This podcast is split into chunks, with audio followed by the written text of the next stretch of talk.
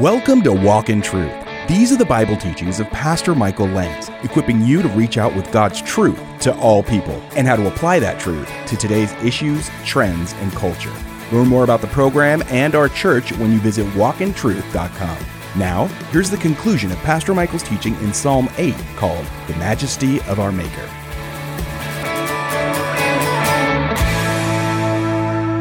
When Jesus was doing miracles in the temples, the little kids got it, and the little kids began to say, Hosanna to the Son of David. And the religious leaders were like, Quiet! Quiet those little kids!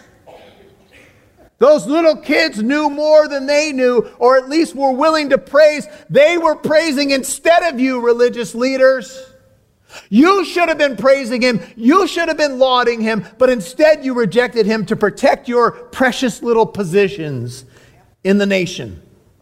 And they did what you should have been doing, and they convicted you. And instead of joining with the little kids and following their lead, you wanted them to be quiet. Just like when the people were giving Jesus uh, proclamation as the Messiah from Psalm 118, and they said, Tell them to be quiet. And Jesus said, If they're quiet, I'm telling you, the rocks are going to cry out. It's going to be the first rock concert.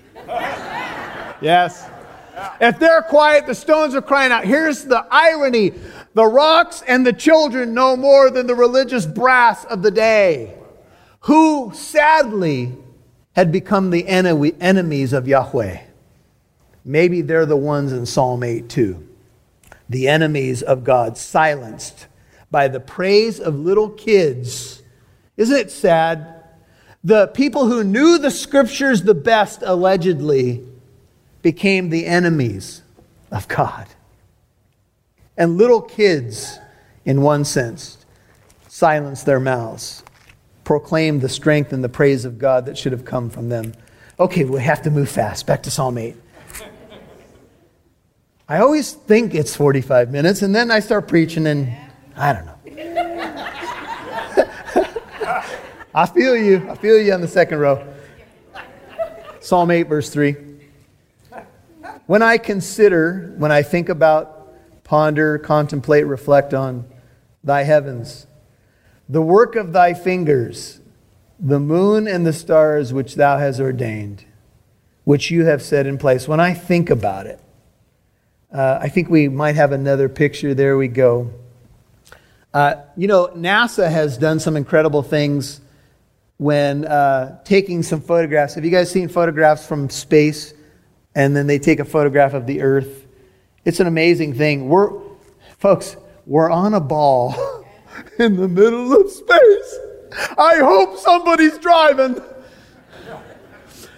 If this is all the consequence of some cosmic accident eons ago, I'm not going to sleep well at night anymore.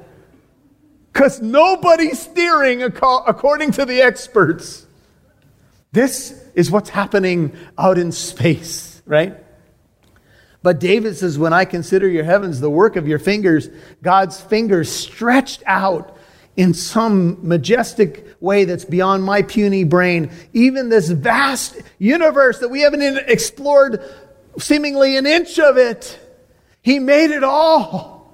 He's the creator of all this grandeur, all these new stars that we discover, and we will call, and that one's bigger than the last one, and we name that one, and, and it's Betelgeuse, and it's this and that, and it's Alpha Centauri, and, and, and the Lord did this.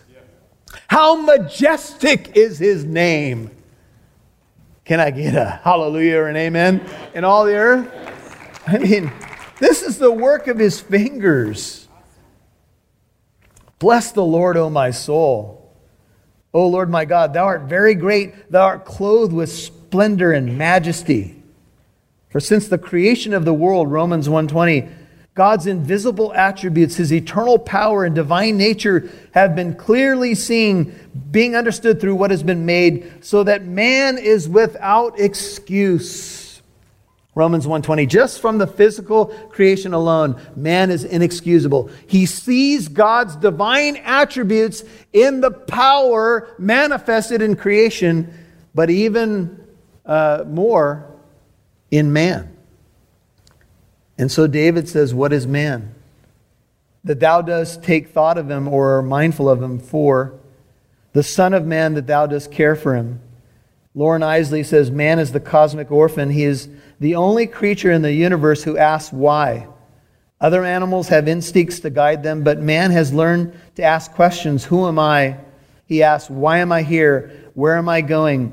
And David, when he looked up and saw how puny he was in comparison to the grandeur of creation, asked the question, What is man or who am I?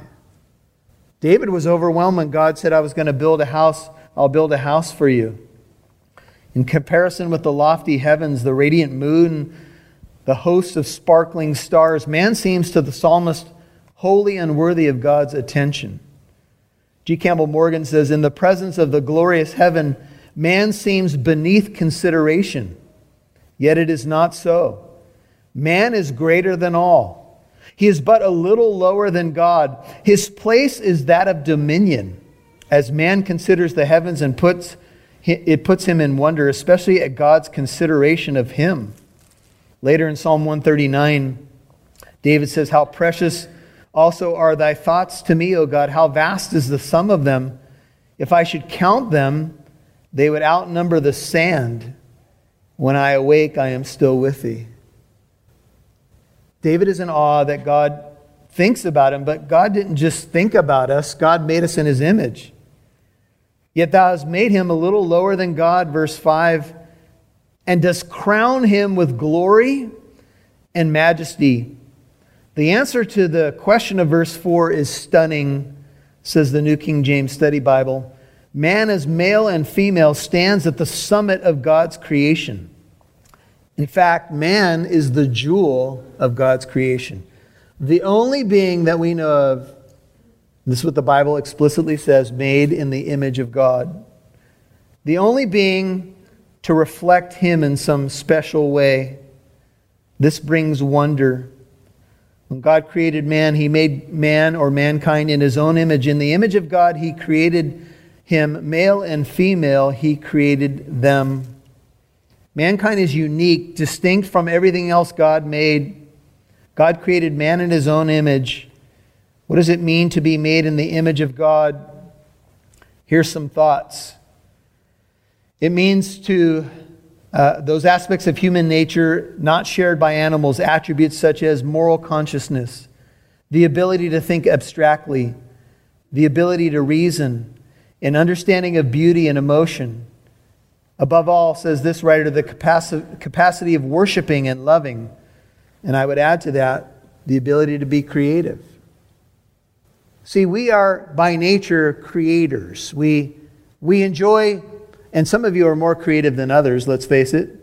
Uh, I, I'm surrounded by creative people in my family. I'm not that creative in that way, but they are. They make music, they make art. And aren't you in awe of people who are good at those kind of things? Somebody who can paint a painting and actually do something other than a stick figure. I'm, I'm just blown away by that kind of creativity. And that's something that God has placed in you and me. Yet thou hast made him a little lower than God. Thou dost crown him with glory and majesty. Men and women were made to be king and queen of the earth, to rule. Thou dost make him six, to rule over the works of thy hands. When God placed Adam in the garden, he named the animals. He was to cultivate and keep what God had made. Thou hast put how many things? all things, verse 6, under his feet. Man has dominion over all sheep and oxen. Also, the beasts of the field, the birds of the heavens, the fish of the sea, whatever passes through the paths of the sea, including the biggest whale you can think of, sea monsters, and the undiscoverable, you know, things that haven't even, things wash up on the shore, and, and scientists don't even know how to categorize some things. Some things that have washed up on the shore look like dinosaurs, frankly. But dinosaurs are supposed to be extinct, so they have to call them something else. You see, man has been given this special place, this special dominion over everything that God has made, to be a caretaker of it, to take dominion over it. He is crowned. He is given this special place.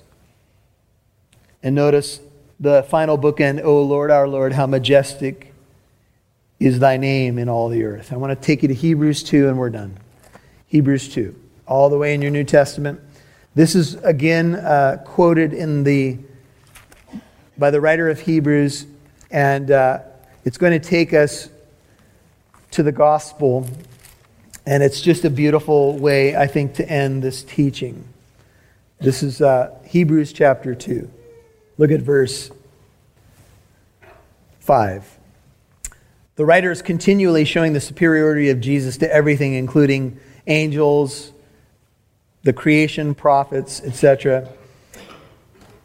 Hebrews 2 5, for he did not subject to angels the world to come concerning which we are speaking, but one has testified somewhere saying, by the way, the writer of Hebrews knows where this is located.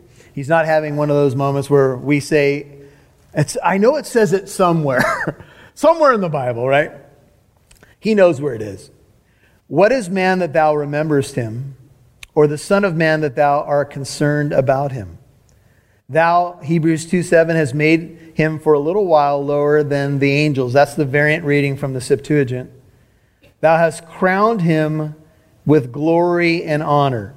So, this is another thing the Septuagint has different. Instead of a little lower than God, it has angels. But I think both are true as we keep reading. Thou hast crowned him with glory and honor. Thou hast appointed him over the works of thy hands. Thou hast put all things in subjection under his feet. For in subjecting all things to him, this includes man, but you're going to see it's pointing to Christ as well. He left nothing that is not subject to him, but now we do not yet see all things subjected to him. You'll hear more from Pastor Michael in a moment. Hey, I'm Rob Newton, the producer of Walk in Truth. Since we began on this journey of reaching out with God's truth to all people, we have grown to be on four radio stations in Southern California, Arizona, Idaho, and Utah, reaching people from all walks of life and faiths. Our program has also reached listeners in 49 countries. If you are a financial partner, thank you for recognizing the importance of Walk in Truth's presence on radio and podcast, and for praying for people's lives to be changed through hearing and responding to the messages aired each week. Through our partnership together, Walk in Truth has been able to carry God's message of hope to thousands of listeners who may be feeling stress, confusion, and hopelessness. Walk in Truth's total budget for radio airtime, promotion, equipment, supplies, and staffing is over 150,000 a year. Our goal has always been to become 100% listener supported and to expand into more radio stations as God provides. Our current level of listener financial support is about 25%. Can you give a one-time tax-deductible donation today? Please visit walkintruth.com to donate online or get the mailing address. That's walkintruth.com.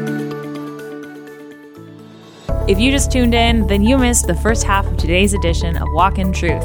That's okay. You can listen to this episode and many others whenever it's convenient for you on your free Living Truth app. Walk in Truth is also on your favorite podcast app. Simply search for and subscribe to Walk in Truth on apps like Apple Podcast, iHeartRadio, Spotify, Player FM, Google Podcast, Stitcher, and many more. Listening to a podcast as well as radio is a great way to get some time in the Word when you're walking, catching up on some work, or if you're like me and just need to listen to some Bible teaching while getting ready in the morning. Remember, you can find Walk in Truth on the Living Truth app or wherever you get your podcasts.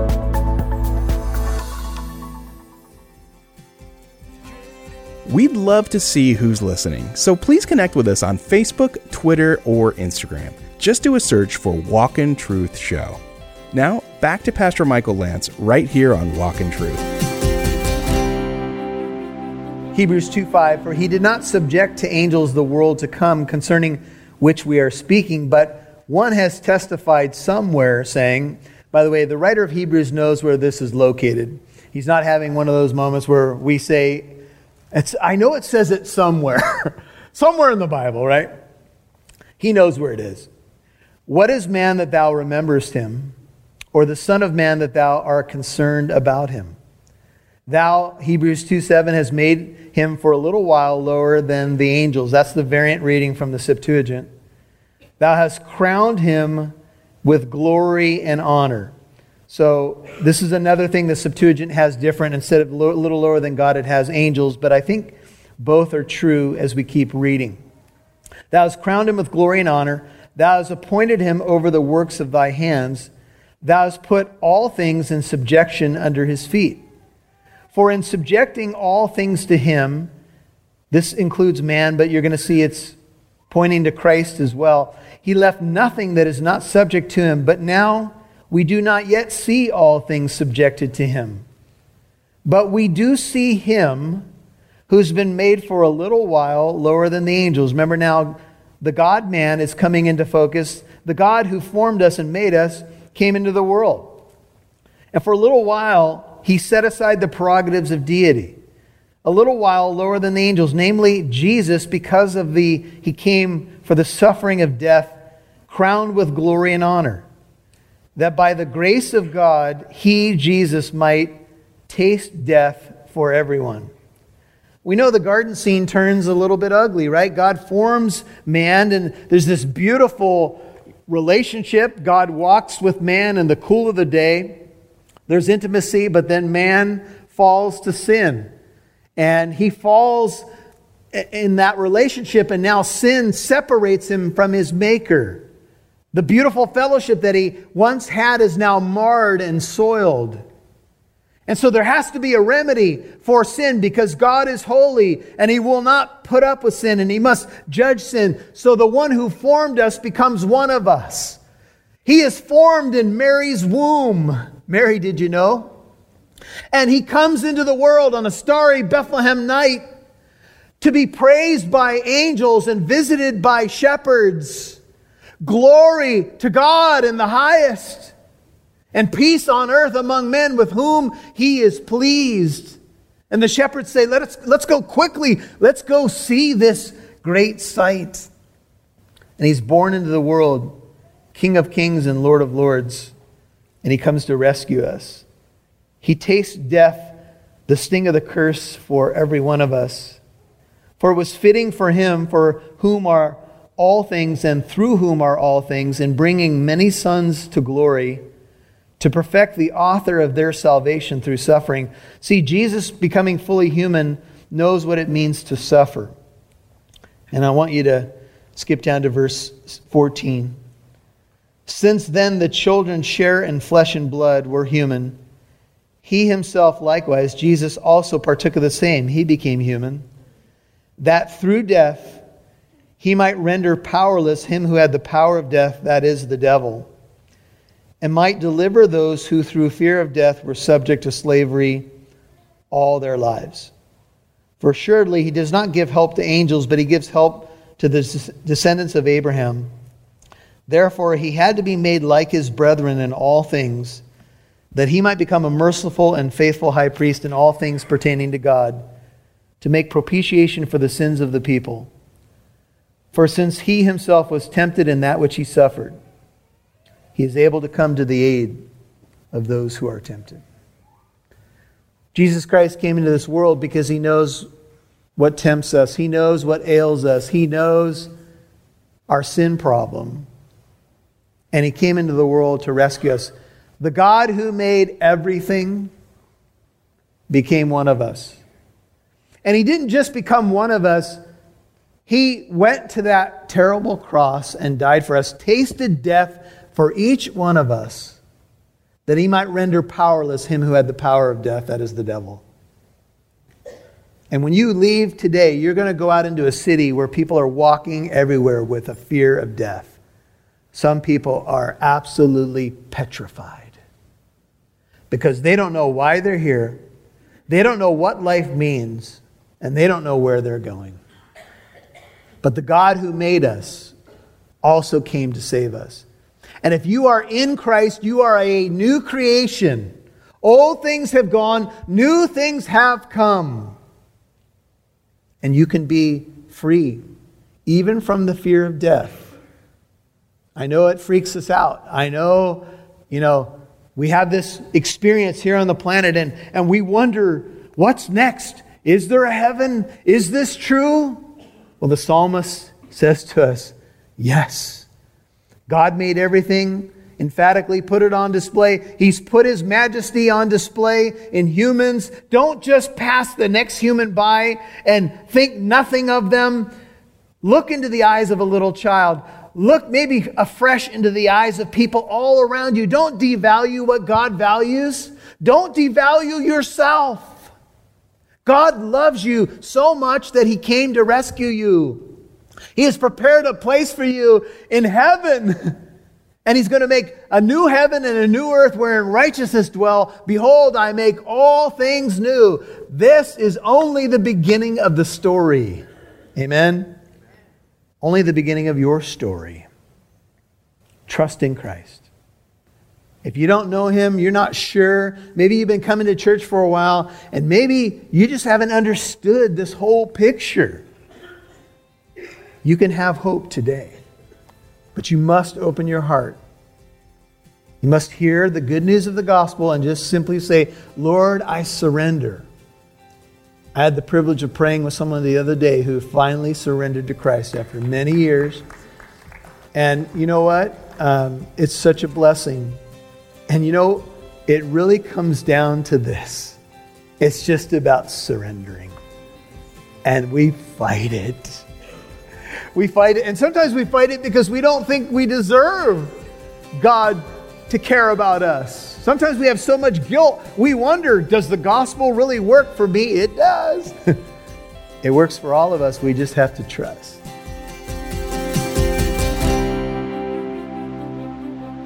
You've been listening to The Majesty of Our Maker, Part 3 on Walk in Truth.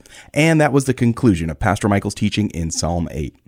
Remember, Walk in Truth is on podcast apps like iHeartRadio, Apple Podcast, Spotify, Player FM, Stitcher, and many more. So you can listen to Pastor Michael's teaching whenever you want. If you're already listening to Walk in Truth on Apple Podcast, please give the podcast a rating. More good ratings means the greater the possibility that new listeners will find the podcast. Thank you for rating Walk in Truth. And remember, if you have not already done it, search and subscribe to Walk in Truth wherever you get your podcasts. Now, here's Pastor Michael with a final word. Well, Psalm chapter 8 is really a psalm of consideration. When I consider you, all that you have made, and then I think of how you've blessed me and how you're mindful of me and how you take thought of me. And your thoughts toward me, we see in another psalm, outnumber the sand of the seashore. How amazing, how majestic is your name, O Lord. What an incredible psalm. And what an incredible man that we can look at. That is David. And he's an imperfect man, but he's a man touched by God, overwhelmed by God's goodness. And I know that this has been a year where we've been overwhelmed in different ways, but what a beautiful thing to know that David wrote many of the Psalms in times of distress. And yet, when his eyes shifted to God, God lifted his head, as we've seen in Psalm chapter 3 in an earlier message. And uh, David found refuge in this one who is the great I am. Well, we're so grateful that you're listening to Walk in Truth. This is Pastor Michael Lance, and we're going to move to Psalm 11 next time we're together. What do we do when the foundations are shaken? That's how a lot of us have felt. And uh, we're going to dive into that as we continue in Medicine for the Soul in the book, the great book of Psalms. Well, here we are on December 21st. We're just a few days before Christmas. How amazing is that? And the turning over of a calendar. And a lot of you are saying, Thank you, Lord. I want 2020 to be in the rear view mirror. Well, you know what? I, I understand that, but I also think that the Lord has done some amazing things in many of our lives. Amen. He has uh, really shifted our focus and uh, it, it's caused us to ask some questions about, you know, what is really important to me. Well, speaking of what's important to me and to you, I want to thank you on behalf of the staff of Walk in Truth for your partnership, for listening, for praying, for telling friends, and for giving. Many more people have uh, jumped on board and partnered with Walk in Truth this year. But I'll tell you, December is really a critical month for radio ministries because it's a time when we really look at um, what we're going to do next year and how the Lord is leading. And it's really a time when many people give year end gifts. And if that's something that you can do and walk in truth has been a blessing to you, would you please give? would you give as generously as you can? Because we want to get the word of God out to as many places as possible. Every open door we want to walk through. And we don't want resources ever to be uh, in the way of that. So thank you for your generosity. Thank you for praying for us and giving. You can give today when you go to walkintruth.com. That is walkintruth.com. Thank you so much. We love you. We'll see you tomorrow. Please visit walkintruth.com and click donate. That's walkintruth.com. Or you can write a check and mail your gift to Walk in Truth, P.O. Box 2063, Corona, California 92878. That's Walk in Truth, P.O. Box 2063, Corona, California 92878. And join us tomorrow for Pastor Michael's teaching in Psalm 11 called When the Foundations Are Shaken. I'm Mike Massaro. Thanks for listening to Walk in Truth. Our goal is to equip you to reach out with God's truth to all people.